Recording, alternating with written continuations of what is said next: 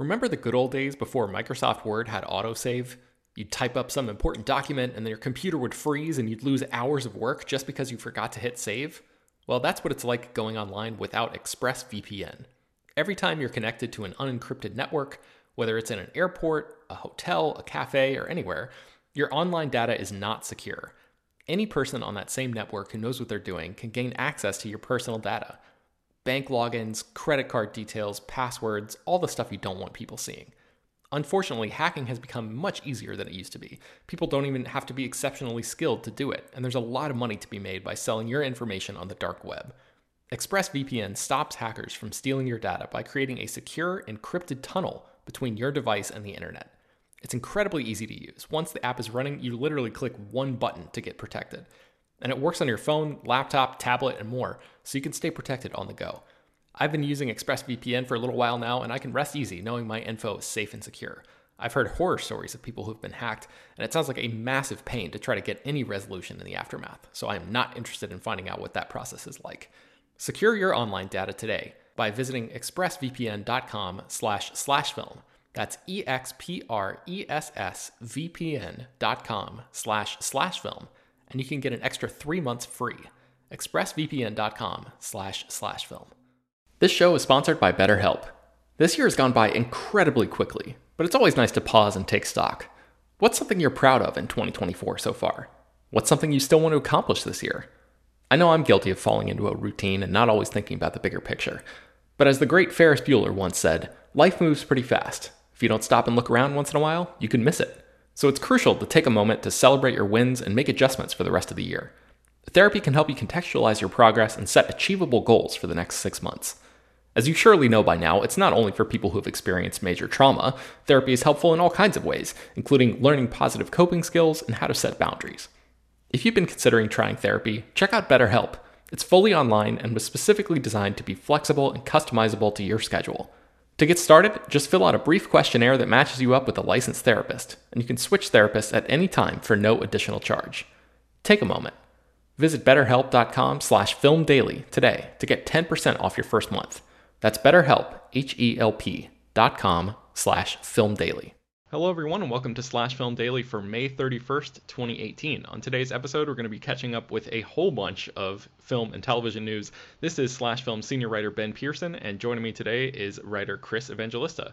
Hello. Chris, you wrote a majority of these articles, and because we've been sort of delayed in talking about news because of Memorial Day and our water cooler episode yesterday, we have a ton of news to get to today. So let's kick it off with one of the biggest stories uh, in really in in TV history. That might not be too much of an overstatement. Um, Roseanne has been canceled.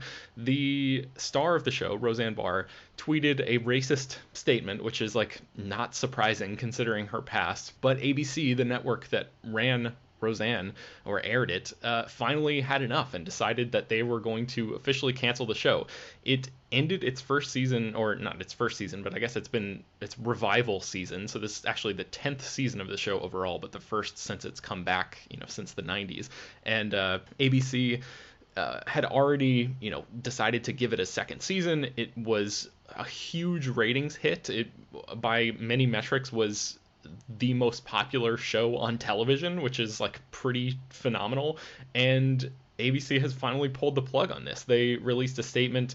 Uh, you guys can read the Roseanne's original tweet at this article in Slash Film. I'm not going to go through all of that stuff, but ABC uh, president said Roseanne's Twitter statement is abhorrent, repugnant, and inconsistent with our values, and we've decided to cancel her show. And even Bob Iger, the CEO of the Walt Disney Company, which owns ABC, uh, decided to chime in saying there was only one thing to do here, and that was the right thing. So, Chris, uh, what are your thoughts about this?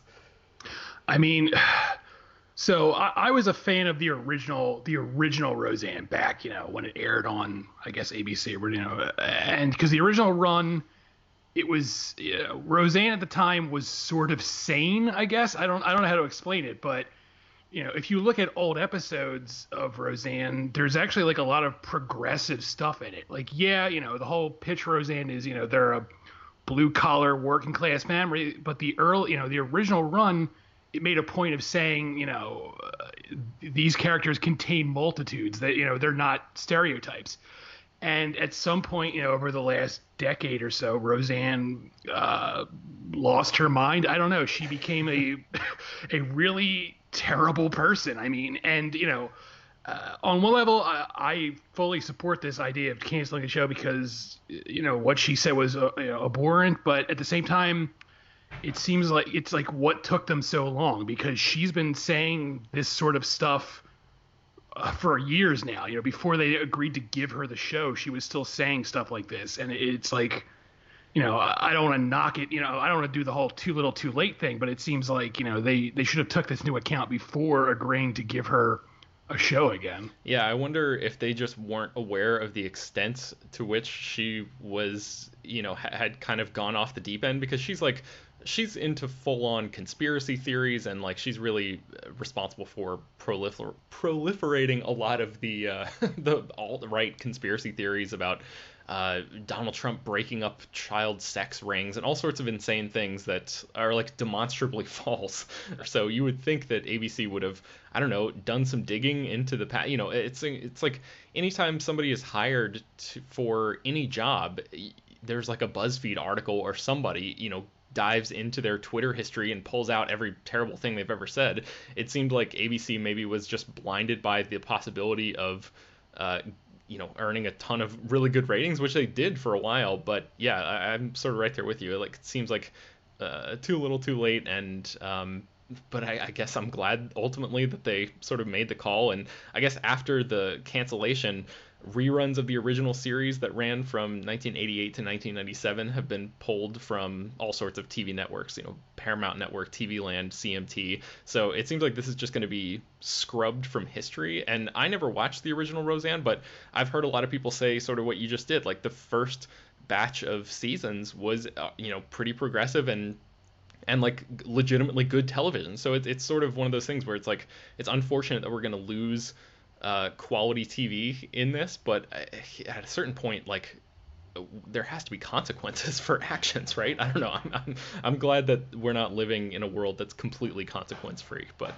um, let's move on to our next our article, and that is uh, the Penguin might be the villain of the new Batman movie. Chris, tell us about this one.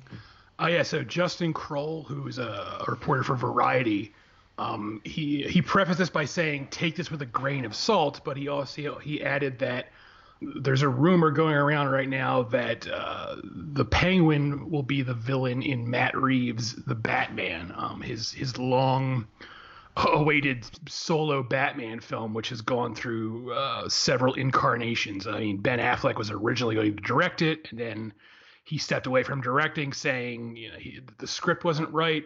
Uh, there's been tons of rumors that Ben Affleck might actually just leave the, the DCEU before he even makes this film. So we don't really know what is even going on with this, but there's a strong indication that the Penguin will be in this film. Uh, so much so that the other half of the story says that if he doesn't end up, if the character doesn't end up in the Batman, he might end up in that Birds of Prey slash Harley Quinn movie they're making. So someone at Warner Brothers really wants the Penguin in the DCEU. So this is one of those things that like you just said, somebody at WB has sort of a hard on for this idea, and it seems it's one of those stories that you are one of those um, notions that you sort of hear about. Like I think Kevin Smith told this famous story. You've probably heard it about the Jon Peters, the producer of um, who was going to be the producer of uh, a Superman movie that he was going to be working on, creating. He wanted this giant mechanical spider to be in that film, and it ultimately made its way into Wild Wild West instead. It's just like the idea of one person up somewhere up the chain getting this idea in their head that like, yes, this element has to be in this movie. Um, do you think that it makes sense for the Penguin to be in a Birds of Prey movie? Like, uh, let's assume that it, he doesn't show up in the Batman. I know that the Penguin and Catwoman uh, were to you know shared the screen in Batman Returns. But do you think you know Harley Quinn and all these female characters throwing the Penguin in there would be an interesting mix? The only thing I could think of is uh, some producer said, "Well, the a penguin is a bird, so why don't we put him in the Birds of Prey film?" That's the only thing I can think of there. But you know, I don't, I don't know what the the script for that movie looks like. So I mean, it might work. I, I really think this comes down to like casting, like who they if they cast an interesting actor in this part, I mm-hmm. think it'll work out. But I I don't know what they're gonna do. what do you think is going on? I mean, this is a larger conversation, I guess, but just based on all the articles that we've been writing over the past few months, what the hell do you think is happening in the world of the DCEU right now? Do you think that there's like, I mean, there's so many projects that have been announced that sound completely bonkers, and we haven't really seen um, much movement on them. Do you think, like, which which of the many projects that they have in development do you think are the most likely to actually uh, come to fruition one day? I mean, they'll definitely get this Batman movie off the ground because Batman is like their bread and butter. He's the character who's always a success for them. Um, I guess they're gonna get that Birds of Prey movie made because that's moving forward, and Margot Robbie seems to be spearheading that uh, really hard. But uh, it really sounds like they're just throwing everything at the wall and seeing what sticks. I mean, you know, they have Aquaman coming out later this year, which seems like the tail end of the, the, the quote unquote Snyderverse, which is pretty much over at this point. And then there's Shazam next year, which is going to be more comedic, I guess. I don't know. It it just seems like they're literally just trying everything until they have a hit on their hands. I mean, the only surefire thing they have right now is Wonder Woman 2. Everyone's going to be excited for that because everyone liked the first Wonder Woman. But mm-hmm. beyond that, I don't know. All right, and one last question: Do you think, based on almost nothing and and a lot of the whispers that we've heard that you know could be nothing, could be something, do you think just in your gut that Ben Affleck is going to come back to play Batman again? I want to say no because it seems like he really does not like being in like. it seems like he thought he was signing up for something completely different, and uh, you know, every everyone by now everyone has seen that that meme where he just looks miserable, and I really think he hasn't enjoyed this experience. But again, you know, if if the script turns out well, he might want to stick around. I don't know. He doesn't seem like he has a lot other things going on at the moment, so I don't know. Yeah, yeah. All right, so let's move on into another uh, comic book themed story, and that is that Woody Harrelson has confirmed that he is going to appear in Venom and Venom 2. Uh, I don't even think Venom 2 has been officially greenlit yet, but uh, Sony, as many of you probably know, has decided to create an entirely separate Marvel cinematic universe of their own that doesn't really feature Spider-Man, but feature, features a bunch of Spider-Man's uh, supporting characters instead. And Venom is the first movie that is going to be in that new universe. Tom Hardy is starring as Venom. Ruben Fleischer, the director of Zombieland, is directing the movie. And uh, a rumor came out, or a, a, story came out, that Woody Harrelson. This was last year, I think, that Woody Harrelson was rumored to, you know, be close to in talks to joining or something like that. We didn't really know much about his character, but now because he was doing uh, some press for his new movie and uh, Solo, a Star Wars story, he has answered the question. He has confirmed that he is going to be in Venom. He said, I'm in a little fraction of this movie, but I'll be in the next one, you know? So I haven't read that script, but, anyways, just roll the dice, which makes it sound like a very. Um, haphazard decision on his part. Like Woody Harrelson doesn't give a shit what he's doing. He's just like, yeah, sure, why not, whatever. Um, but he is reuniting with Ruben Fleischer, who directed him in Zombieland. So I guess it makes sort of sense that way. Uh, we originally heard that Harrelson would be playing a quote unquote henchman in Venom, and now the idea that he's in a little fraction of this movie, but will likely play a much larger role in the second one, has me wondering if he's actually going to be playing Carnage, which is a, a rumor that went around that I think you wrote about uh, a month or two ago. Um, and uh, what do we know about Carnage? What, what is this character? Do you know? Uh, my bulk of knowledge from Carnage is from the great old video game Maximum Carnage, which I used to play all the time. But uh, from what I understand, it he's sort of like Venom. You know, he has the the sim. How do you say it? Symbi- symbiote, I think. Symbiote. What's up with that? Yeah. Symbiote costume. But um, you know, whereas Venom has sort of blossomed into this anti-hero, and he's going to be an anti-hero in the Venom movie. Carnage is a, um, a serial killer, so he, he's just straight up bad news. So he, you know, I guess he's the anti Venom, if you will. Although I guess Spider Man is also the anti Venom, but they, they can't have that in this movie. Right. So uh, let's assume that Woody Harrelson is playing a serial killer named Cletus Kasady who is infected with this alien uh, creature, this alien symbiote. Do you think that Woody Harrelson, as a like sort of a cracked out comic book villain, is is uh, going to lead to an interesting performance? Yes, I'd actually like to see that. Um, uh, I feel like I don't think Venom as as a movie is going to be great, but I'm curious to see it because it looks like it might be interesting in a in a terrible sort of way. Like, oh, this was enjoyable in how dumb it is. But uh, I love the idea of Woody Harrelson just doing whatever he wants as a comic book villain. I, I I'm actually surprised it's taken this long to get him in a comic book movie because he seems like he would have a, a lot of fun, just you know, going over the top and doing his thing. So yeah, uh, totally. I think he can. He really pulls off like the manic sort of crazy eyes with the best of them. I think so. I, the, I, I'm totally right there. You know, I'm all in for seeing him just completely unhinged as uh, as Carnage, and like I I relish the idea of one day seeing a bunch of uh, behind the scenes photos of Woody Harrelson all decked out in like motion capture suits and like you know flashing insane faces and and doing all sorts of crazy stuff like that. That seems like uh, I would be pretty in- entertained by that. Um, so yeah, we don't know when Venom 2 is coming out. We don't even know if Ruben Fleischer is going to be directing the second movie. I'm wondering if that's why he agreed to appear in this film was because he may have had a conversation with Fleischer who plans to direct Venom 2 as well, but we don't even know if the first Venom is going to perform very well at the box office. That movie doesn't come out until October 5th, so uh, I guess we'll have to wait and see on that one. In the meantime, talking about another movie that's sort of uh, been in the works for a while, The Crow remake. Uh, this movie has a hell of a history. Uh, Chris, tell us the latest about this one when I when I was writing this story up, my my mind started to break as I went over the history of this film. So uh, I feel like everyone knows The Crow. Uh, it's based on the graphic novel by James O'Barr. It was turned into a, a film in 1994 by Alex Proyas, and it starred Brandon Lee, who um, infamously died while making the film due to an accident on set. And um, since about 2008, Relativity Media, who originally owned it, have been trying to make a remake, and it's gone through several directors. Um, Stephen Norrington, who directed Blade, was going to direct it, and then Juan Carlos Fresnadillo, I'm, I'm sure I pronounced that wrong, who directed 28 Weeks Later, was going to direct it. Um, and they keep change. They kept changing actors too. Bradley Cooper was going to be in it at one point.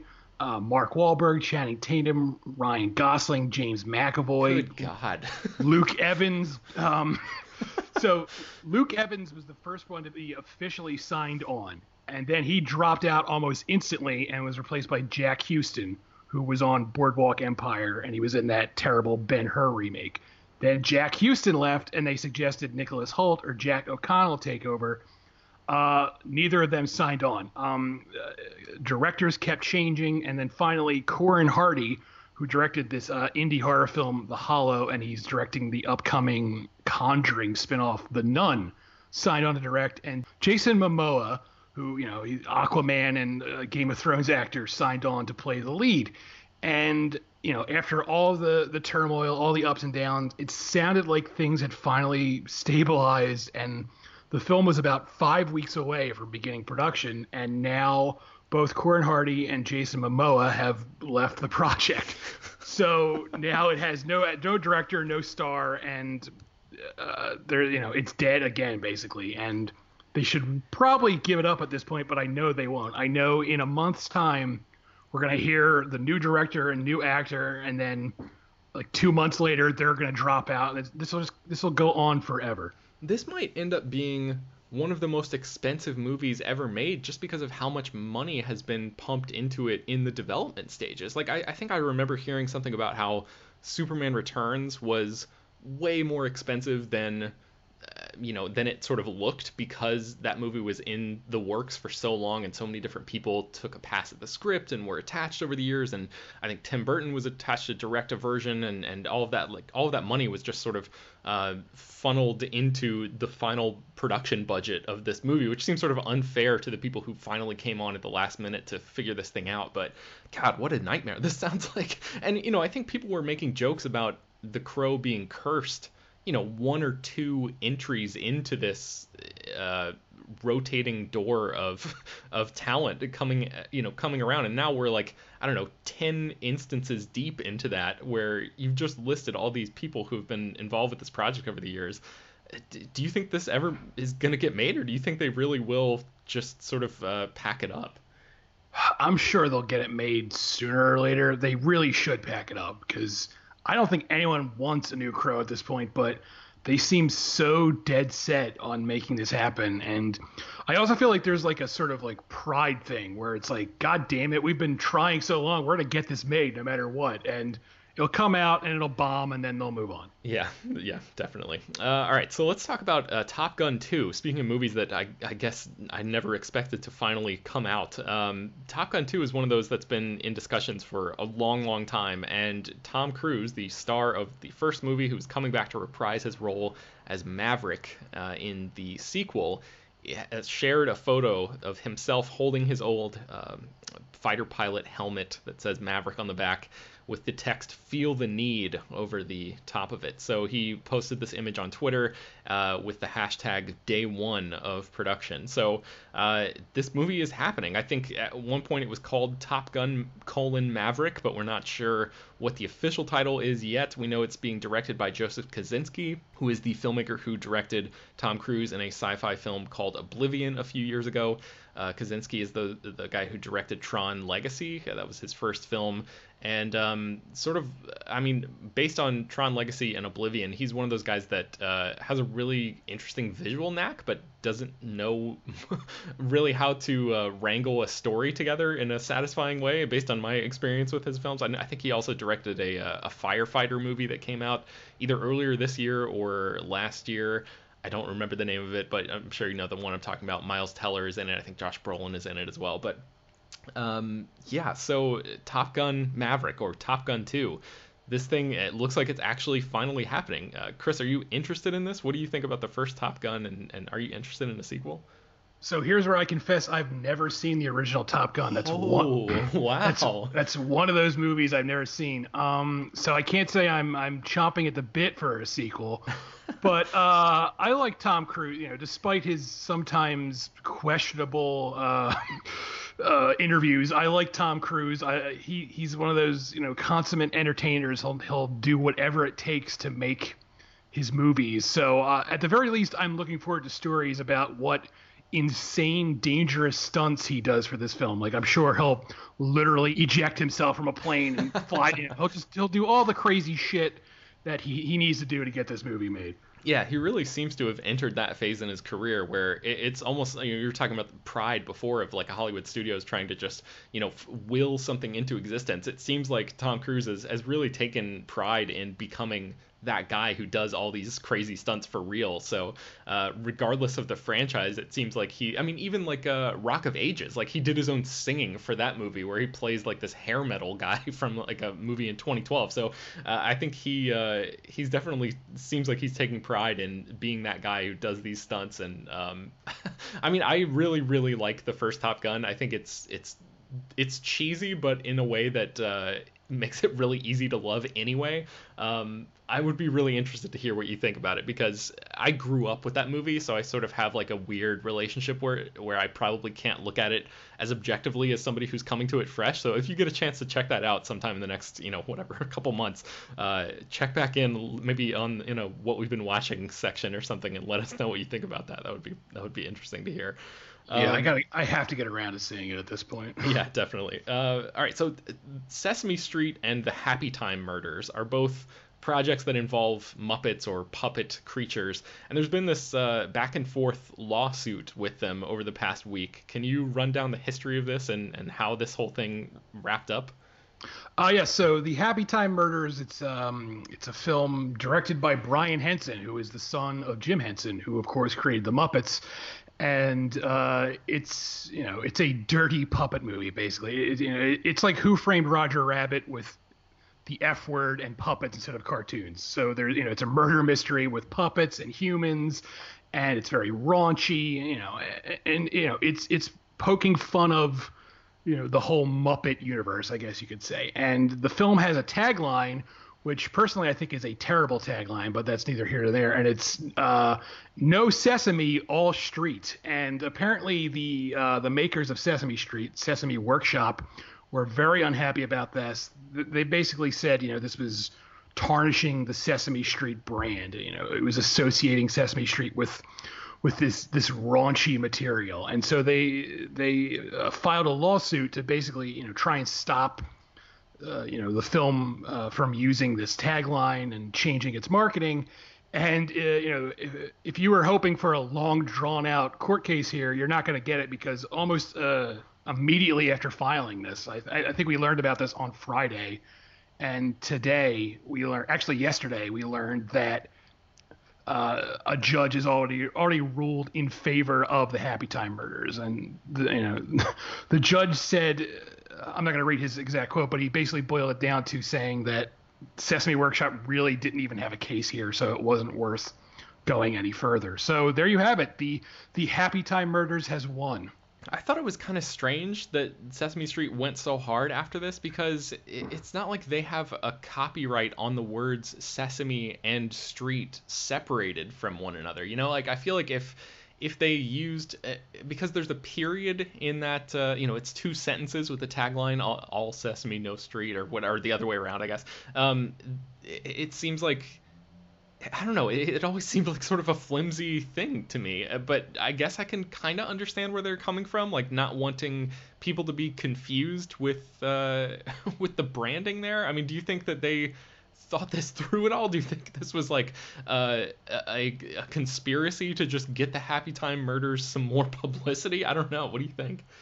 I really don't know. It's it's very. I mean, you know, I don't want to besmirch Sesame Street because they're an institution and they've done such great things for you know just you know the world in general, but it does seem like this whole lawsuit was a little frivolous and you know they they easily they easily could have like issued a statement saying they didn't like it without trying to sue. Like it just seems like it's unnecessary to get you know legal about this yeah and it's especially strange considering like you mentioned brian henson the director and i think maybe co-writer of the script did he write it did you say that i don't remember if he's yeah he did directing. write it okay yeah so writer director brian henson who's the son of jim henson like you said uh, that that Sesame Street is attacking him, and the Jim Henson Company created the Muppets and, and puppet characters that appear on Sesame Street. And I thought it was kind of strange that these uh, that that the Happy Time Murders was sort of like under fire from an organization that was so close to them. But doing a little bit more research, the Sesame Workshop that you've mentioned is the rights holder to Sesame Street, but they're a separate nonprofit company that just produces the show Sesame Street. So it's not actually like the same company or like a subsidiary or anything like that. So just in case anybody was confused, like I was, uh, I finally had to do some digging to figure that out. But um, let's move on to our next item, man. We have so much news to talk about today. Uh, this is one of the more bizarre items that we've been sort of tracking over the past couple days. A Sonic the Hedgehog movie is in the works. Tell us about this. Um, I'm sorry, I'm making you do this. Uh, so yeah, uh, I, I, feel like everyone knows Sonic the Hedgehog. You know, the classic Sega game about a hedgehog who runs around collecting rings and fighting uh, a mad scientist. You know, it's it's it is what it is. Um, for some reason, Paramount wants to turn that premise into a film and they've cast a lead, and that lead is James Marsden from uh, Westworld. He's on Westworld right now, and uh, he's not actually playing Sonic the Hedgehog. None of the stories report who he's playing. There was a rumor floating around that the character is a cop who helps Sonic the Hedgehog, but that has not been confirmed by anyone. So I don't really want to say that's the plot, but I, I honestly I don't know what the hell this movie's gonna be. I don't know who James Marsden is playing. I don't know why the Sonic the Hedgehog movie needs a human character. Uh, for some reason, this movie is being made as a combination live action animation film when really this should really just probably be all CGI. But I guess Paramount has a vision for this and they're sticking with it. It seems like they're trying to chase like the. Uh what is that? The Smurfs or you know the Alvin and the Chipmunks or something, trying to put it in that mold. And it's like this movie, uh, or this character rather, Sonic the Hedgehog, was popular on Sega video game systems that I guarantee you, a huge percentage of the target audience to this movie has never even like laid eyes on that console before. like they the name recognition of this character I don't think is as you know pervasive as they think it is. So the approach this half live action uh, half animation hybrid approach seems like a really strange choice to me. Um, and it's also like yeah, like Tim Miller, the guy who directed Deadpool, is executive producing this, so I'm so like automatically not as interested with his involvement because I don't like the first Deadpool and I don't think he's a particularly great director. So I, I can't believe that this is happening. I, I think this is one of those ideas that a studio has been kicking around for years and years, but uh, this is one that I'm I'm honestly shocked that it's ap- it's happening this late in the game. I mean the the uh, release date for this is November 15th, 2019. This movie is, is going to come out so like I, I feel like the last person who legitimately played Sonic the Hedgehog on a Sega console is going to be like I don't know 25 or something by the time this movie hits theaters. I don't know. This is just this is a weird one to me. Um, I don't know. I'm, Chris, I'm just gonna I'm gonna blow past this. I'm not even gonna make you think about this anymore. That's fine. Uh, That's fine. So let's talk a little bit about Locke and Key. Uh, I'm interested. This is based on a comic series, and a TV adaptation has been in the works for a long time. Have you read the comic? I haven't. I am. I do like Joe Hill's writing. He's uh he is of course the son of Stephen King, and uh, I like a lot of Joe Hill's short stories, but I've never read this comic. Okay, yeah, I have not either, but I've written so many stories about Locke and Key over the years, becoming a, a potential TV adaptation that I feel like I know the story pretty well. So uh, it's a comic that is sort of a horror fantasy series that uh, tracks three siblings who, along with their mother, move into their old family home in Maine after the murder of their father, and they discover that something sinister is at work there. It's this sort of classic haunted house thing, and there's a set of keys that can open doors into different dimensions. Uh, there's a demon there that will stop at nothing to obtain those keys. So it sounds like a, a pretty cool concept, and like I said, I've, I've never gotten actually actually gotten around to, to reading the comic myself, but I, I need to remedy that immediately. But uh, Locke and Key has uh, sort of a troubled development history, uh, the Fox network developed it as a pilot in 2011, and Mark Romanek, the filmmaker behind One Hour Photo and Never Let Me Go, directed a pilot that actually uh, screened for audiences at Comic Con that year. But Fox ended up passing on the pilot, and then they were talking about making it into a movie instead of a TV show. And then uh, it's one of those things that's just it's it's never fully died. There, it hasn't had much movement on it for a long time, but uh, it's always sort of like bubbling up every once in a while and remaining a possibility. So the latest is that uh, Netflix has neared. Uh, is, is pretty close to picking it up um, for uh, a series or you know to a series order uh, from showrunner Carlton Cuse, who's one of the guys behind Lost, and um, Andy Muschietti, the director of the recent It movie, is going to be an executive producer on it. He, I guess, directed a pilot for Hulu, and Hulu uh, watched that pilot and, and ended up passing on the show. So they're going to recast everything and put a new director on it, but Muschietti is still going to be credited as an executive producer on this version whenever it eventually goes to Netflix. So that's the long uh, I guess abbreviated history. There's there's more in there as well, and you can read uh, more about this and all the other stories that we talked about at Slash Film. So um, just for for people who are big Locke and Key comic book fans who have been crossing their fingers for years and years that this is actually going to happen. It sounds like it's closer than ever uh, to actually happening. So it seems like Netflix is probably going to be the final home for this thing. Um, so this next story made me crack up when uh, when the news first broke. Tell us what Hollywood has decided to make a movie of next, Chris. Uh, creepy crawlers. The the. I don't. I mean, this entire episode, I feel like, is just the two of us just like shaking our heads at all these news items. Like, what the hell is going on? I should also add that this is also a Paramount movie, like Sonic the Hedgehog. So Paramount is uh, they're on a roll this week. But so creepy crawlers, as you may remember, it was it was basically the an easy bake oven geared towards uh, people who like bugs. It's it's a little oven that you make the it's this substance called Plasti-Goop, and you put this you put it into molds, and it creates these fake bugs and monsters and stuff like that. And uh, so, for some reason, Paramount really wants to turn this into a movie. Uh, there's no writer or director yet. There's no word what this will even be about, but they're they're making a movie. I mean, if I had to guess, it would it's going to be something like Jumanji, where you know kids find an old creepy crawlers machine and it, it, comes to life and makes real monsters. But that's just, you know, that's off the top of my head. Maybe it'll be a much smarter film than that. We'll have to wait and see. Yeah, and you know, I I was this is another thing just like Sonic where it's like the name recognition for this. I mean, I haven't even thought about creepy crawlers since the mid 90s or something. Like when I was growing up and those commercials were omnipresent on TV. And looking at your article, it, there was a creepy crawlers TV show. I had no idea about this. Had, did you know about that beforehand? I did not. I, I, found that out while researching this, and it blew my mind because I had no idea it existed. But apparently, yeah, there was a TV show, and it actually ran for a few years. Some it ran from 1994 to 1996, so there were enough storylines in the Creepy Crawlers TV show to stretch it out over a period of years.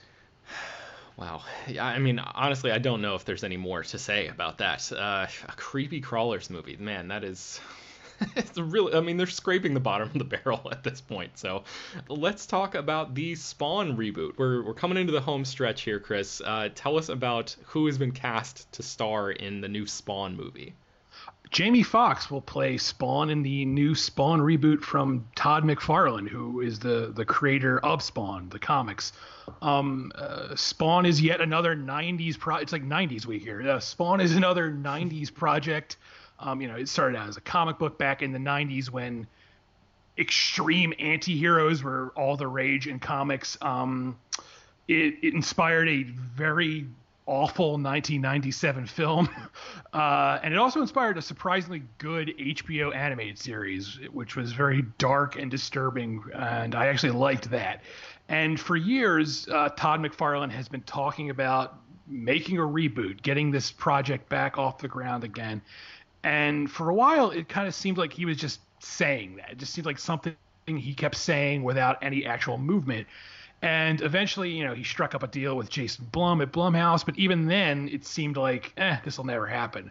But now he's cast Jamie Foxx in the lead, so it seems like this project is finally moving forward, and it's going to be a lot different than the 1997 film. Um, in a lot of ways, in several interviews, Todd McFarlane has actually compared this to Jaws, which is just bizarre to me. But you know, he's saying it's it's going to be a movie like Jaws where Spawn is sort of like the shark in Jaws in that you don't see him all the time. He pops up as this sort of uh, force of nature, and apparently the character is going to be dialogue free, which is also kind of weird because why cast someone like Jamie Foxx if he's not going to have any dialogue? But yeah, that's the big question. Why the hell would they do that? That makes zero sense to me uh, a part of me feels like there's no way they're going to stick with that. That they're going to, you know, someone somewhere, you know, like Jason Blum or someone's going to say, you have to give him some lines because this isn't going to work. But I guess we'll see. I mean, the idea of this weird, uh, stripped down movie inspired by Spawn is kind of interesting. I mean, I'm more interested in that than anything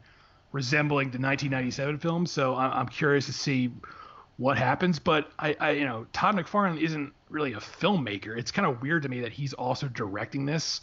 Like I, I'd, I'd feel a lot better if they handed this off to an, an, established director, but you know, so, we all have to start somewhere. So maybe he's got a, a secret masterpiece hiding somewhere in him.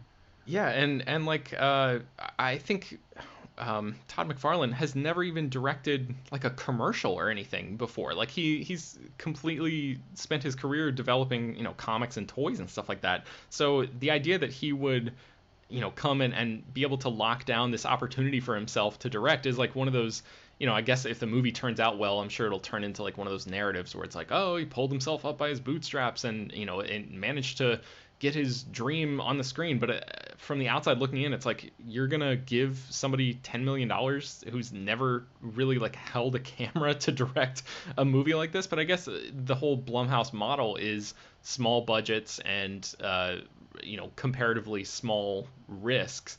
Um, and I guess with a, a $10 million budget, you know, Jamie Foxx probably isn't going to be taking a huge chunk of that. So maybe Jamie Foxx is just a big Spawn fan, and that's why he ended up taking this role, even if it ends up not having a ton of dialogue. I don't know. There, there's a lot of question marks uh, about this movie for me, but um, yeah, like you mentioned, it's got to be better than the thing that came out in 1997. So, uh, all right. So after all of these stories that have made us uh, roll our eyes back into our skulls, I wanted to finally end with uh, a bit of a palate cleanser and talk about uh, an Orson Welles movie. So, Chris, tell us about Orson Welles' final film and how we're actually going to get to see this thing. Yeah, so uh, Orson Welles, his his last film was a movie called The Other Side of the Wind, and he started making it in 1970.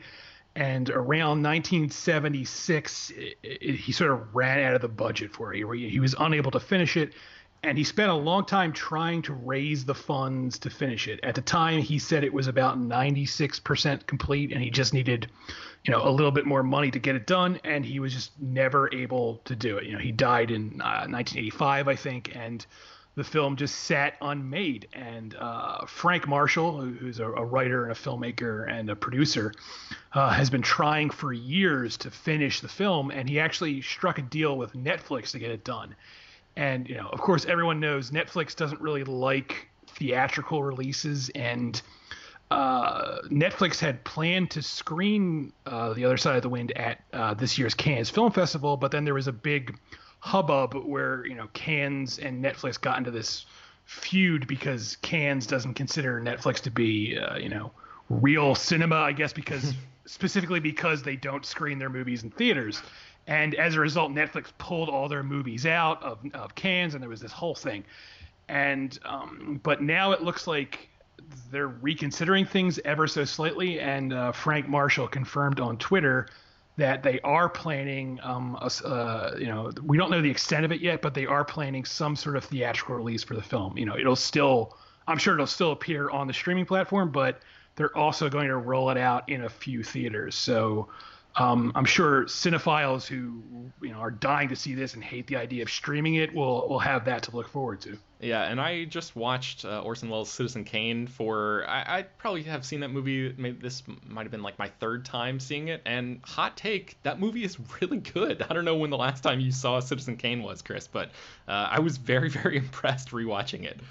It's so good. I mean, that's one of those movies that it gets this sort of like cliched sort of hype where it's like, oh, everyone says Citizen Kane is a great movie, blah blah blah, but it really is just an amazing movie, especially for that was you know Orson Welles' debut film, and yeah, yeah, he, he innovated techniques in that film that filmmakers are still using today, and you know to the idea of um, seeing you know his final unfinished film you know finally be finished is really cool. And especially because there's a lot of great actors. I mean, like John Huston is in this, uh, Dennis Hopper is in this, you know, and these are actors who have all died, and the idea of seeing new performances from them is is really cool. And I also really enjoy movies about movie making, and it seems like this is one of those. It falls into that category. It's described as a satire of Hollywood, and it tracks the last days of a, a film director who's struggling to get his uh, his movie made, and the movie within the movie is also called The Other Side of the Wind. So um, this could, I mean, I don't, I don't want to like overhype something that's that uh, has that has not been um, really seen by anyone other than the people who are working on it. But uh, I feel like you know just the like you mentioned the Huston and the the acting talent involved plus um, this being freaking Orson Welles movie and and Peter Bogdanovich and uh, Frank Marshall, all these people, and the idea of it being a Hollywood satire. This could, uh, I mean, just by the mere fact that it exists, put it into the the uh, you know pretty near the top of the list of those kinds of great movies about making movies. Oh yeah, um, ab- absolutely. I, am I'm, I'm very excited about this. All right, so I think that's finally going to bring us to the end of this episode. Mercifully, I know we've we've talked about a lot of garbage news on today's episode, so I apologize for that. But hey, we can only deal with what Hollywood throws at us. So uh, you can find more about all of these stories that we mentioned on today's show at slashfilm.com and linked in the show notes of this episode. Uh, Slash Film Daily is published every weekday, bringing you the most exciting news from the world of movies and TV, as well as deeper dives into the great features you can find at slashfilm.com. You can subscribe to the show on iTunes, Google Play, Overcast, Spotify, all the popular podcast apps. Please feel free to send your feedback, questions, comments, and concerns to us at peter at slashfilm.com and leave your name and gen- general geographic location in case we mention your email on the air. Uh, don't forget to rate and review the podcast on iTunes. Tell your friends and spread the word any way you can. Before we sign off, Chris, where can people find more of your work online this week? Uh, I am, of course, at slashfilm.com, and I'm on Twitter at cevangelista413. You can find me at slashfilm.com as well. I'm on Twitter at Ben Pears. Thanks for listening, everybody. We'll see you tomorrow.